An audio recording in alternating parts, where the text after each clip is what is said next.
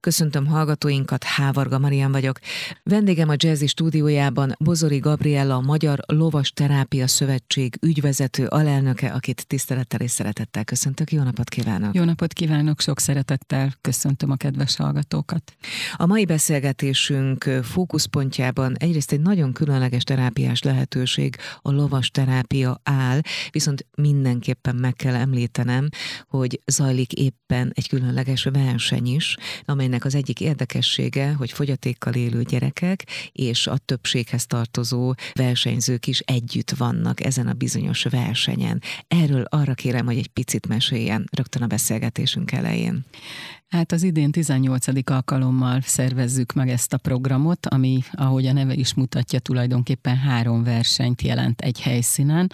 Egy nagyon neves nemzetközi díjlovagló gárda nevezett erre a versenyre, aztán a nemzeti versenyen sok-sok hazai díjlovas szerepel, és hát ami az én szívem csücske, a sérült gyerekek lovasterápiás versenye, ide az idei évben 145 különböző típusú sérüléssel élő gyerek nevezett, ők az ország minden tájairól, sok helyéről érkeznek, és hát a három nap alatt mindenki legalább két-három versenyszámban fog indulni, ami azt jelenti, hogy közel 500 startra kerül majd sor, és hát azt gondolom, hogy a gyerekek már nagyon izgatottan várják ezt, hogy megmutathassák, hogy mi mindent tudnak. Tanulásban akadályozott, értelmi fogyatékkal élők, hiperaktív, látássérült, mozgássérült gyerekek egyaránt részt vesznek ezen a versenyen. Vannak-e olyan protokollok, amelynek mentén el kell kezdeni foglalkozni a különböző sérüléssel élő gyerekekkel? Vagy van egy alap, amelyből mindenki kiindul? Nagyon fontos az, hogy mindazok, akik lovasterápián szeretnének részt venni, akármelyik ágán is, nagyon fontos, hogy mindenkinek egy orvosi javaslattal kell rendelkeznie. Általában egy gyermekneurológus vagy egy neurológus szakorvos vizsgálja meg a leendő pácienseket, hogy megállapítsa, hogy nincs-e valami olyan egyéb problémája, kontraindikációja, ami miatt mondjuk nem vehet részt a lovasterápián. Ezután következik az, hogy a terapeuták áttanulmányozzák a gyerekeknek az eddigi anyagait, a diagnózisait, a korábbi kezeléseket, és utána utána kerül sor a szülőkkel egy viszonylag hosszú beszélgetésre, ahol a terapeuták igyekeznek a lehető legtöbb információt megtudni a leendő kis lovasokról, hogy hogy fejlődtek, mi jellemzi a jelen pillanatban az állapotukat, milyen problémákkal szembesülnek a szülők. Ez nagyon fontos tudni, mert sokszor a szülőknek egy picit más a véleményük, vagy sokkal több mindent hozzá tudnak tenni, mint egy száraz diagnózis, ami le van írva egy papírra, és a terapeuták mindezen ismeretek birtokában, ugye megismerkednek a leendő páciensekkel, és utána készítenek egy egyéni fejlesztési tervet. És itt kanyarodok vissza ahhoz, hogy minden fogyatékossági típusnál megvannak azok a módszerek, technikák, amiket megtanulnak a leendő lovasterapeuták, hogy milyen módon foglalkozzanak a páciensekkel, de ezeknek az összeállítása az mindenkinél egy egyéni dolog lesz, hiszen alkalmazkodunk az életkorához, ha egy fogyatékosságról vagy egy problémáról beszélünk, azon belül is nagyon különböző állapotok vannak. Hogyne. Tehát viszonylag nehéz ilyen nagyon homogén csoportokat Persze. alkotni a gyerekekből, és mi ezért is tartjuk nagyon fontosnak ezt az egyéni fejlesztést és a, az egyéni szükségletekre való fókuszálást, és ez alapján, hogyha feláll a terápiás terv, ezt meg szoktuk beszélni a szülőkkel, tájékoztatjuk őket, hogy mi fog történni az ő csemetéjükkel, és így indul el tulajdonképpen a terápiás folyamat. Az első foglalkozás az nagyon-nagyon fontos, az az első alkalom, amikor egy gyerek, vagy de akár egy felnőttről is beszélhetünk, amikor először találkozik egy lóval. Nyilván itt megint mindenkinek más, hogy vezetjük be ezt a foglalkozást, mert az egész más lesz egy látássérült gyereknek, mint egy autizmussal Persze. élőnek, de az alap az mindenképpen az, hogy eleve kapcsolatba kerüljön azzal az élőlényel, és kialakuljon valami olyan bizalmi kapcsolat, amivel aztán utána tudunk dolgozni. Én azt gondolom, hogy ebben nekünk nagyon nagy szerencsénk van, és itt könnyítik meg tulajdonképpen a lovak, a terapeuták munkáját, mert nagyon sokszor nem a terapeuta teremti meg ezt a légkört, hanem a ló magával, a jelenlétével, a nyitott, kíváncsi természetével, ugye azok a lovak, akikkel mi dolgozunk, nagyon jól képzettek, nagyon barátság barátságosak, empatikusak, és ez egy olyan alapot ad, hogy még azok a gyerekek is, akik egyébként nehezebben nyitnak a külvilág felé, nehezen működnek együtt idegenekkel, vagy új helyen nehezen oldódnak, náluk is megkönnyíti tulajdonképpen a ló jelenléte ezt a fajta ismerkedést. És nagyon sokszor tényleg azt látjuk, hogy a terápiák során is a gyerekek nem a terapeuta kedvéért tesznek meg dolgokat, mm. hanem egyszerűen azért, mert szeretnek együtt tevékenykedni, együtt játszani, együtt cselekedni a lovakkal, úgyhogy azt gondolom, hogy ebben nekünk ezek a négy lábú kollégák nagyon nagy segítségünkre vannak. Innen folytatjuk hamarosan a Dr. Jazzit, a 90.9 Jazzin egészségmegőrző műsorunk vendége Bozori Gabriella, a Magyar Lovas Terápia Szövetség ügyvezető alelnöke. Ez továbbra is a Dr. Jazzy vendégünk, Bozori Gabriella, lovasterapeuta, gyógypedagógus, a Magyar Lovasterápia Szövetség ügyvezető alelnöke. Úgy fogalmazott, hogy kapcsolatba lépni az állattal és hogy az állat maga is, alul maga is segíti ezt a folyamatot. Nagyon érdekel engem ez a kapcsolatfelvétel. Ott mi történik? Hát érdekes, van akinél ez azonnal, mint egy ilyen villámcsapás szerűen, tehát meglátja a lovat, és... De megérinti, vagy mi történik? Igen, általában, hát van, aki elsőre mondjuk még nem meri megérinteni, bár különböző méretű lovaink vannak, tehát kicsi gyerekeknek általában kisebb termetű lovat választunk, tehát hogy így arányos legyen a lovas és a ló mérete egymáshoz, de azért akárhogy is nézzük, egy ló az egy nagy méretű élőlény, nyilván ezért jó, mert fel lehet ülni a hátán, magára, de azért abszolút tiszteletet parancsol, már csak a megjelenésével, a méretével. Ugyanakkor viszont azt tapasztalom, hogy a lovaknak ez a barátságos, kedves, nyitott lelke, ha lehet ezt mondani, vagy személyisége, ez általában nagyon jól hat a gyerekekre. Van valami, egyből valami olyan, hogy a legtöbb gyerek szeretné megérinteni. Tehát ha már megsimogatja, ott már azt gondolom, hogy nyert ügyünk van. Vannak olyanok, akik azonnal szeretnének felülni a hátára és kipróbálni, akik mm-hmm. kicsit bátrabbak, kalandvágyóbbak, mint mondjuk az ilyen hiperaktív gyerekek, ők szeretik belevetni magukat mindjárt a dolgok sűrűjébe. Vannak olyanok, akiknek egy picit hosszabb idő kell arra, hogy összebarátkozzanak. Ilyenkor mindenféle játékos tevékenységbe bevonjuk a lovat, és egy-két alkalom elteltével, hát én nem találkoztam még olyan gyerekkel, aki nem szeretett volna felülni a lóhátára. Pont tavaly volt egy olyan kis páciensem, akivel még az idén is foglalkozom, ő egy Down-szindrómás kisfiú, hat éves. Hát ő az első öt alkalommal látszott rajta, hogy nagyon tetszik neki a ló, nagyon érdekli, de két méternél közelebb nem volt hajlandó menni a lóhoz, de addig játszottunk a lóval együtt, a karikát oda tettük, a labdát, letettük neki az almát, etettük, vezetgettük, tehát érdekes, hogy abba be lehetett vonni, hogy ő is fogta a szárat, és vezettük a lovat, és aztán így egy pár alkalom után megtörtént az áttörés, és azóta én azt gondolom, hogy az egyik leglelkesebb kis lovasunk lett.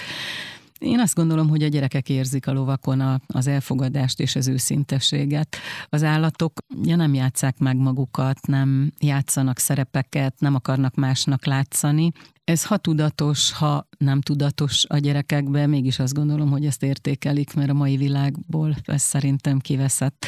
Mindenki egy kicsit másnak mutatja magát, másnak uh-huh. szeretne látszani. Itt mindenki lehet olyan, amilyen. A ló is elfogadja a gyerekeket, a gyerekek is a lovat, tehát azt gondolom, hogy ez egy ilyen bizalmi kapcsolatnak itt teremtődik meg az alapja.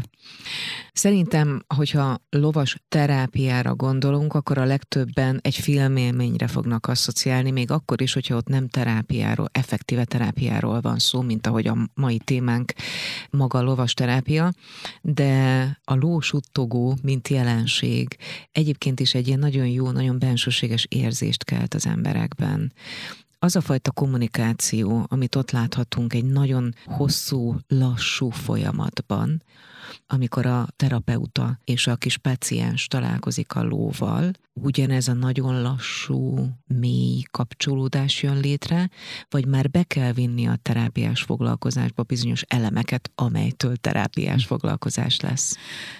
Én azt gondolom, hogy, hogy ez megint nagyon páciense válogatja, hogy kinél mennyire gyors és milyen mélyé változik ez a folyamat. Tehát én nagyon sokféle megközelítést látok. De bocsásson meg, de irányítani kell ezt a dolgot. Abszolút, igen. Is. Tehát nyilván vannak dolgok, amiket magától a ló felajánl. Vannak szituációk, Tényleg? helyzetek. Igen, Mit ajánl azt, föl például? Hát például szoktunk a gyerekekkel olyat játszani, ez csak egy nagyon egyszerű példa, hogy a gyerekekkel, azt akár csoportosan is lehet, bemegyünk mondjuk a fedett lovardába, ami egy zárt terület, és beviszünk két-három olyan lovat magunkkal, akik egyébként egy karámban vannak, tehát ismerik egymást. És ott szabadon engedjük a lovakat, és egy darabig a lovak így szaglázgatnak körbe-körbe, körbenéznek, és a gyerekeknek csak annyi a feladata, hogy lehetőleg ne zajongjanak, álljunk nyugodtan egy helyen a, a területnek a középpontjában. És mindig ugye az történik, hogy eltelik egy pár perc, és a lovak oda jönnek hozzánk, oda dugják az orrukat, és várják, hogy hogyan tovább, most mi fog történni. Ugye nyilván nagyon fontos, hogy ezeknek vannak etológiai alapjai, ugye a ló az egy csapatban élő állat, a csapatban van egy vezető ló, uh-huh. tehát aki vezető pozíciót tölt be, és a többi ló ebben a hierarchikus viszonyban tulajdonképpen annak rendeli alá magát, és ezáltal az embert is elfogadják, hogyha megfelelő a bizalmi kapcsolat egyfajta vezetőnek, és a gyerekek, amikor azt látják, hogy oda mennek hozzájuk a lovak, és szinte várják, hogy na, mi legyen, mi történjen, mit csináljunk. Én azt gondolom, hogy ezek azok a helyzetek, amiket aztán a terápiás szempontból nagyon-nagyon jól ki lehet használni, és kinek a problémájához, életkorához adódóan tudunk építeni ezekre a, az eseményekre. De egyébként a pszichológiai lovasterápia az az ág, ahol kimondottan a a ló által megélt helyzetek azok, amiket utána beépítenek a terápiás folyamatba, és nagyon sok esetben a lóval megélt helyzetek és a páciensnek a valós élete közötti párhuzamokra próbálnak rávilágítani. Innen folytatjuk azonnal egészségmegőrző műsorunkat Bozori Gabriella lovasterapeutával, gyógypedagógussal, a Magyar Lovasterápia Szövetség ügyvezető alelnökével. Folytatódik egészségmegőrző műsorunk, a dr. Jazzy vendége, Bozori Gabriella, lovasterapeuta, gyógypedagógus, a Magyar Lovasterápia Szövetség ügyvezető alelnöke. Most, hogy említette a pszichológiai ágat, akkor javaslom, hogy nézzük is meg ezeket a leágazásokat, hiszen maga a lovasterápia ez egy összefoglaló definíciója mindannak, amit egyébként ez a terápiás folyamat sokféleképpen képviselhet. Tehát a gyógypedagógiai lovaglás, ön is egyébként gyógypedagógus. Ugye a pszichológiai irányvonal, a hipoterápia, a fogyatékkal élők lovasportja, illetve a különböző sérüléssel élő gyerekek is egy külön csoportot jelentenek, ha én jól foglalom most most össze. Igen, hát a lovasterápia az egy gyűjtőnév. Az ugye azt jelenti, hogy a lovak segítségével, a lovak körüli munkába, a lóhátán végzett tevékenységek segítségével igyekszünk fejlődést elérni, megelőzni újabb problémák kialakulását, elősegíteni bizonyos esetekben a páciensnek a rehabilitációját, képességeinek a fejlődését. A lovasterápiának három fontos területe van.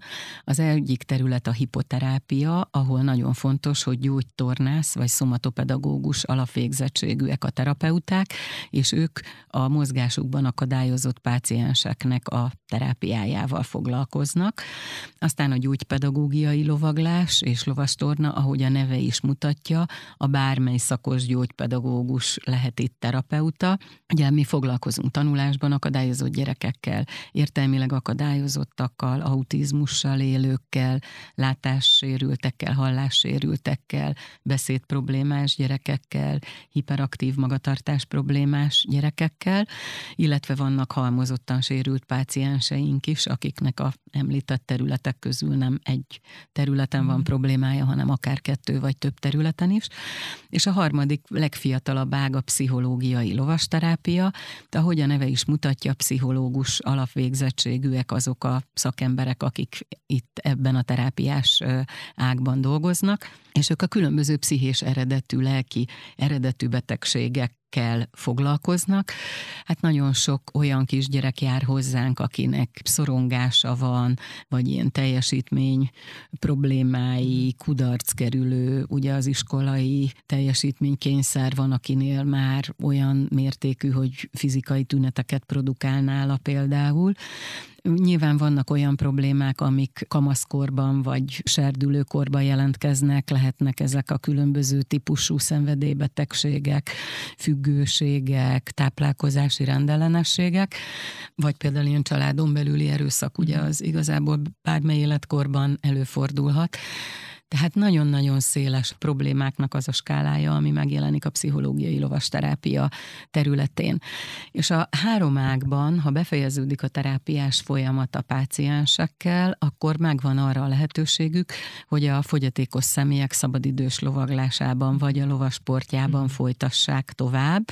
De nagyon fontos különbség, hogy az említett három ágban a terápiás célok megvalósítása a fontos, és ezen van a hangsúly. Itt a szabadidős lovaglásban vagy a lovasportban már kimondottan a lovaglási képességeket igyekszünk fejleszteni, és akár a versenysportra felkészíteni a lovasokat. Tanulási zavarral küzdő gyerekeknek szokták ajánlani az úszást, hiszen azt mondják, hogy két agy félteke nagyon jól összehangolható például az úszással. Úgy képzelem, hogy a lovasportnál is lehet valami hasonló, ami összehangolja az embernek az idegrendszerét. Igen, hát hogyha belegondolunk, aki ült lovon, elég, hogyha egy lépésben haladó lóra gondolunk, sőt, mert a terápiában ugye főleg a lépésjármódot használjuk, el tudjuk képzelni, hogy mennyi impulzus, mennyi inger információ hat a lóhátán ülő lovasra. Ugye egyrészt a mozgásos impulzusok a legfontosabbak, amiket a ló közvetít a hátán ülőnek.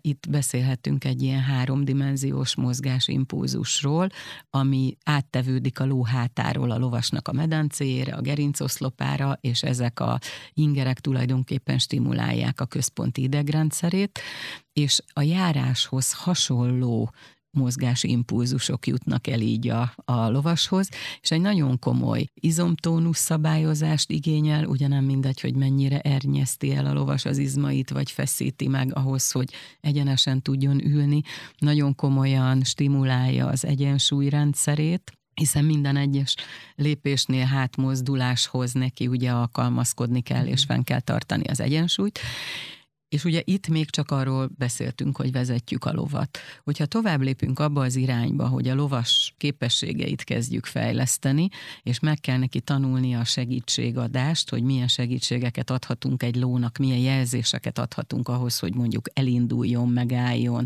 beforduljunk vele, kövessük a lovardai alakzatokat vagy patanyonfigurákat.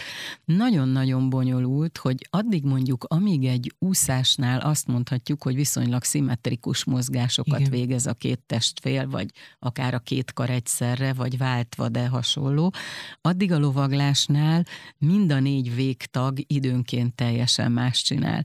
Tehát egy iszonyatos, magas fokú összetett. koncentrációra van szükség, arra, hogy a saját testünket megfelelően érzékeljük, és ugye össze kell hangolni a két lábunk, a két kezünk, a testsúlyunk, a súlypontunk, az egyensúlyunknak a változását.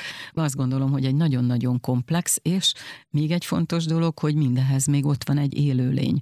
Tehát nem egy eszközön ülünk, aminek teljesen kiszámítható a mozgása, és ugyanaz történik, hanem néha a ló hosszabbat lép, rövidebbet, néha gyorsabban megy, lassabban megy.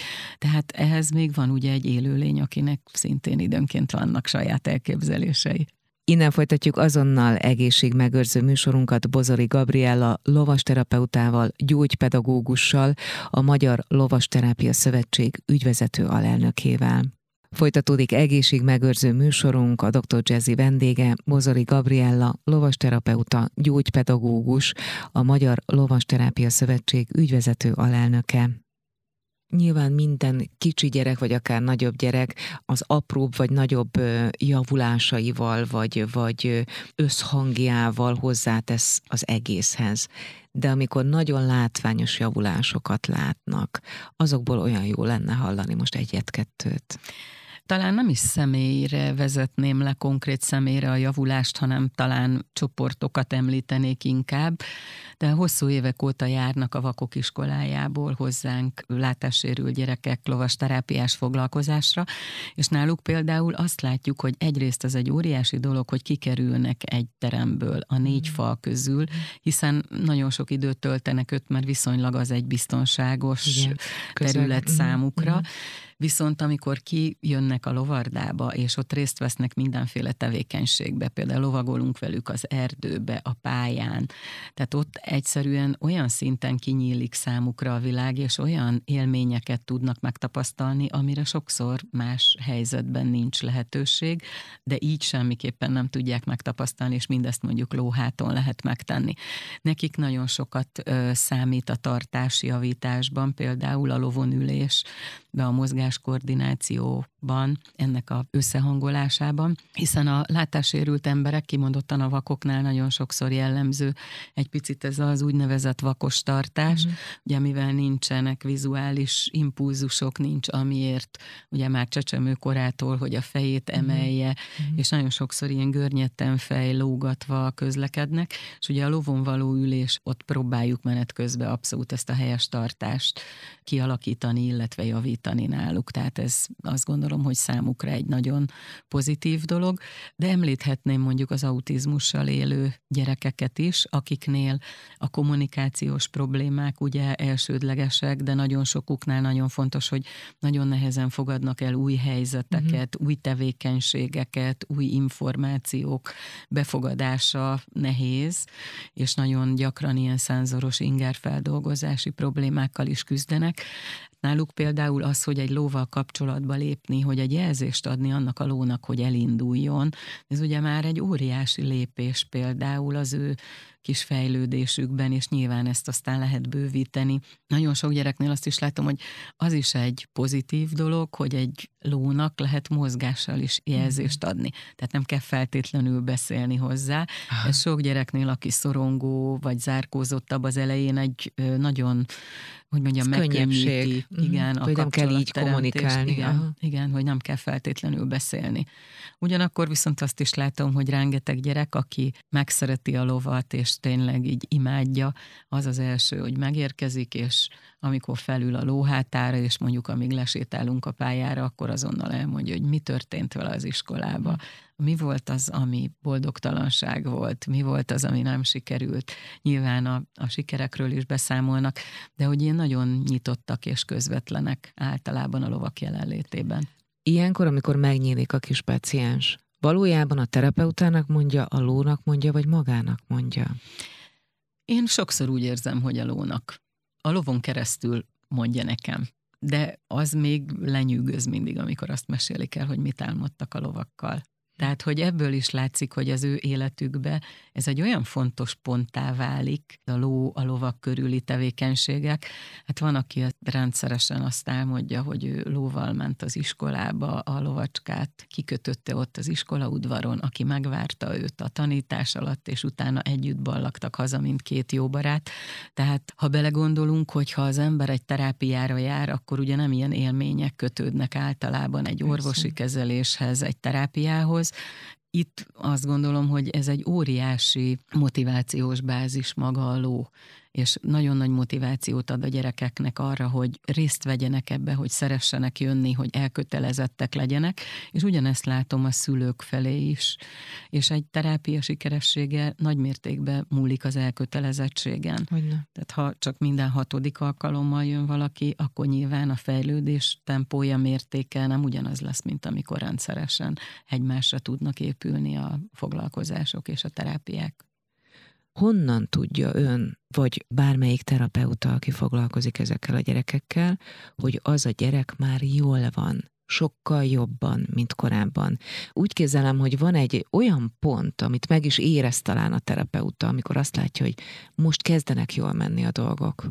Igen, de ugye a terápia azért attól is terápia, hogy ez egy tervezett folyamat, ez egy dokumentált uh-huh. folyamat, ez egy ellenőrzött folyamat, tehát a terápiás foglalkozásokról minden terapeuta egy dokumentációt uh-huh. vezet, tehát uh-huh. ott van leírva feketén-fehéren, illetve mi próbálkozunk azért, ugyan nagyon nehéz a számok nyelvére lefordítani az elért fejlődést, főleg ami ugye a lélekbe megy végbe, Igen. ezt nagyon nehéz áttenni, hogy ez egy volt, most meg már kettő, de azért igyekszünk különböző megfigyeléseket, vizsgálatokat végezni, illetve a szülőktől próbálunk rendszeresen visszajelzést kapni, tehát állítottunk össze olyan kérdőívet, hiszen van sok olyan kis páciensünk, aki saját magáról ugye nem tud ilyen szinten nyilatkozni, tehát nem tud egy kérdőívet kitölteni, nem érti meg a kérdéseket. Úgyhogy próbálunk így minden fronton információt gyűjteni, mert mindezek együtt fogják adni azt, hogy hogy változott a, az adott kisgyerek. Kiérkezett el esetleg arra a pontra, hogy azt mondjuk, hogy lezárjuk vele a terápiát, mert úgy gondoljuk, hogy amit lehetett és kitűztünk célul, azt mi elértük, és lehet, hogy innentől valami más jellegű terápiára vagy tevékenységre van szüksége. Ugye mivel a esetek nagy részében fogyatékosságokról beszélünk, ami nagyrészt azért ugye egész életen át fennmaradó állapotok. Nyilván ezeket tudjuk javítani, tudjuk változtatni, tudjuk a képességet fejleszteni, de azért az alapproblémát teljesen megszüntetni nagyon sok esetben nem tudjuk. Tehát mondjuk egy mozgássérülést semmisé tenni, ezt nem nagyon tudja senki, mi sem. Viszont azt látjuk, hogy milyen mértékben fejlődött, változott, tehát mennyivel lett önálló, mondjuk kerekesszékben érkezett, és most már három lábú bottal tud közlekedni, vagy járókerettel. Lehet, hogy valaki azt mondja, hogy ja, hát még mégse tud egyedül menni teljesen, de azért aki óriási, óriási különbség van a kettő között például.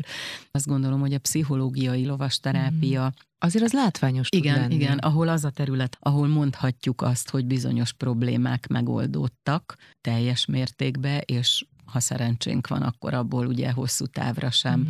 maradt vissza negatív következmény. Egy értelmi fogyatékosság, vagy egy vakság nem múlik el, ellenben a többi képességet próbáljuk úgy fejleszteni, mm. hogy valamilyen mértékben kompenzálódjanak Igen. a sérült funkciók. Innen folytatjuk azonnal egészségmegőrző műsorunkat Bozori Gabriella lovasterapeutával, gyógypedagógussal, a Magyar Lovasterápia Szövetség ügyvezető alelnökével. Folytatódik egészségmegőrző műsorunk itt a 90.9 Jazzin. A Dr. Jazzy vendége Bozori Gabriella, a Magyar Lovasterápia Szövetség ügyvezető alelnöke. Minden gyerek, aki bármilyen sérüléssel kénytelen együtt élni, mindegy, hogy ez lelki, vagy mentális, vagy fizikai, valamilyen formában traumatizálódik. Még akkor is, hogyha nagyon segítő környezetben van, a szülők együttműködőek, az iskola befogadó, a közösség elfogadó. Azt a fajta traumatizáltságot, amit megélnek ezek a gyerekek, úgy képzelem, hogy azt is nagyon jól lehet oldani, kinél látványosabban, kinél kevésbé. De a traumaoldásnak például van-e valami nagyon érdekes pontja? Erről igazából a pszichológus kollégák tudnának beszélni sokat, de gyerekeknél nagyon sokszor használják ezeket a különböző rajzos technikákat, Aha. hogy rajzban kifejezni a lelki állapotot, vagy a ilyen kis dramatikus játékokat, tehát a pszichodrámának mhm. bizonyos elemeit a lovas terápiában is lehet használni, meseterápiás elemeket is ötvözni lehet a lovas terápiával. Ugye ezek mind alkalmat adnak arra, hogy a félelmeket, az elfolytott indulatokat, a frusztrációt valamilyen módon az a gyerek kibeszélje, kijátsza, kirajzolja, kimesélje magából. Mindezek a technikák azok, amiket ha megfelelően választ meg egy terapeuta, akkor nagyon-nagyon jól tudja használni. Én viszont azt látom, hogy ezzel együtt a maga a ló jelenléte és a lóval való játék és tevékenység az olyan örömet okoz, hogy ezek nélkül, a technikák nélkül is azt gondolom, hogy az állatokkal való munkának van egy abszolút ilyen feszültségoldó hatása. Ha csak egy kísérletet említek, igaz, az kutyákkal zajlott, mert lovakat nehéz terembe bevinni, de egy nagyon egyszerű kísérletet végeztek, egyetemistáknak írásbeli vizsga volt, ugyanazokkal a feltételekkel, két külön teremben, ugyanolyan összetételűek voltak, ugyanolyan életkorúak, tehát semmi különbség nem volt a két vizsgált csoport között. Az egyik csoportba bevittek egy kutyát, akinek semmi dolga nem volt, egy ilyen aranyos golden retriever, aki ott szépen elszúnyókált, amíg a vizsgázók írták az írásbelit, a másik csoportban nem volt kutya, és mindeközben nézték a stressz szintjét mm. a vizsgázóknak, mm. és bizony azt állapították meg, hogy abban a csoportban, ahol ott volt a kutya, kevésbé stresszeltek a vizsgázók. Egy állatnak a puszta jelenléte mm. is nagyon pozitívan hat az emberekre, és egyébként erre vonatkozóan számos olyan kutatás van, ami megerősítette azt, hogy a fizikai jólétünkre is jó hatással vannak az állatok. A beszélgetésünket egy különleges versennyel kezdtük, amely szeptember 30-án, tehát tegnap, pénteken indult. Ma is és holnap is, tehát október másodikán, vasárnap is zajlik még. Ez a Nemzetközi és Nemzeti Díjlovas és Lovas Terápiás verseny. Ez a 18. alkalom. Ön az első perctől kezdve részt vesz ebben a versenyben? Igen, mint szervező azt szerettük volna, hogy egy picit a lovasportok és a sérült emberek közelebb kerüljenek egymáshoz, és hát aki ismeri a lovasportokat, a díjlovaglást, az egy érdekes, érdekes világ. És úgy gondoltuk, hogy azzal, hogyha mi egy helyszínen, egy időbe ilyen rendezvényeket együtt szervezünk, akkor ennek előbb-utóbb esetleg lesz valami pozitív következménye. És hát ezért kitaláltunk konkrétan egy olyan versenyszámot is, ahol sérült gyerekek és díjlovasok közös csapatban játékosan versenyeznek. Hát azt hiszem, hogy ez az egyik legnépszerűbb versenyszám, és azt gondolom, hogy az elmúlt 17-18 év alatt azt mindenképpen elértük, hogy sokkal elfogadóbbak lettek az emberek. Ugye sokan azért zárkó nyilatkoznak el bizonyos dolgok erről, mert nem, nem ismerik. Én viszont azt látom, hogy ez a rendezvény egyrészt népszerűsíti a lovasterápiát, másrészt tényleg egy picit közelebbé viszi egymáshoz a, az épp versenyzőket és a sérült versenyzőket. Amikor a gyerekek indulnak haza, akkor már azt kérdezik, hogy ugye jövőre is lesz verseny, és jöhetnek-e jövőre is.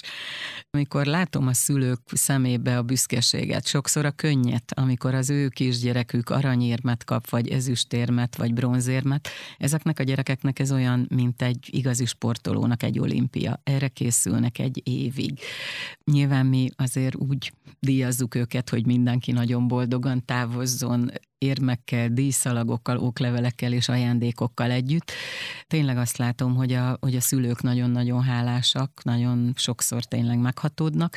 Szakmai szempontból pedig ez egy nagyon jó alkalom arra, hogy a lovasterapeuták találkozzanak egymással, uh-huh. hiszen mindenki elhozza a kis csapatát, úgyhogy ez tulajdonképpen egy ilyen szakmai találkozóként is felfogható. Egyébként a lovasterápia, mint gyógyulási út, vagy mint terápiás út, milyen történettel rendelkezik, tehát hova lehet visszavezetni? Az ókorban Hippokratész volt az, aki ugyan még nem lovasterápiát alkalmazott, de azt leírta, hogy a lovaglás, a futás és a gyaloglás milyen pozitív hatásai vannak, és hogy nem csak az épp embereknek, hanem a különböző betegségekkel bíróknak is javasolta, de a középkorból is egyébként vannak ilyen jellegű feljegyzések. Megfigyelték azt, hogy a lovaglás hatására mennyire pozitívan változik a hangulat például, a fizikai állapot, állapot, az edzettség, de igazából azért a lovasterápiának a tudományos gyökerei azok az első világháború mm. környékére vezethetők vissza, amikor Angliában egy kórházban az első világháborúban megsérült katonákat, akik alapvetően lovas katonák voltak egyébként, a lovak segítségével kezdtek el újra rehabilitálni. Ők főleg mozgás problémákkal rendelkeztek, illetve hát voltak, akik a posztraumás stressz szindrómába szenvedtek, 1952-ben volt az az áttörés, amikor a Helsinki olimpián Liz Hartel nevezetű hölgy, akinek a két alsó végtagja szinte teljesen béna volt, díjlovaglásban a normál díjlovasok között, ugye akkor még nem volt külön verseny Igen. a sérült embereknek, második helyezést ért el. Ez volt az, ami igazán felhívta a figyelmet a sérült emberek és a lovaglás, illetve a ló, lóval való kapcsolat pozitív hatásaira. Önök a mai dr. Jazzyben Bozari Gabriella lovasterapeutát, gyógypedagógust, a Magyar Lovas Terápia Szövetség ügyvezető alelnökét hallották. Nagyon köszönöm, hogy összekapcsolódhattunk. Én is köszönöm. Önöknek pedig megköszönöm megtisztelő figyelmüket. Mára búcsúzik a szerkesztő műsorvezető Hávarka Marian.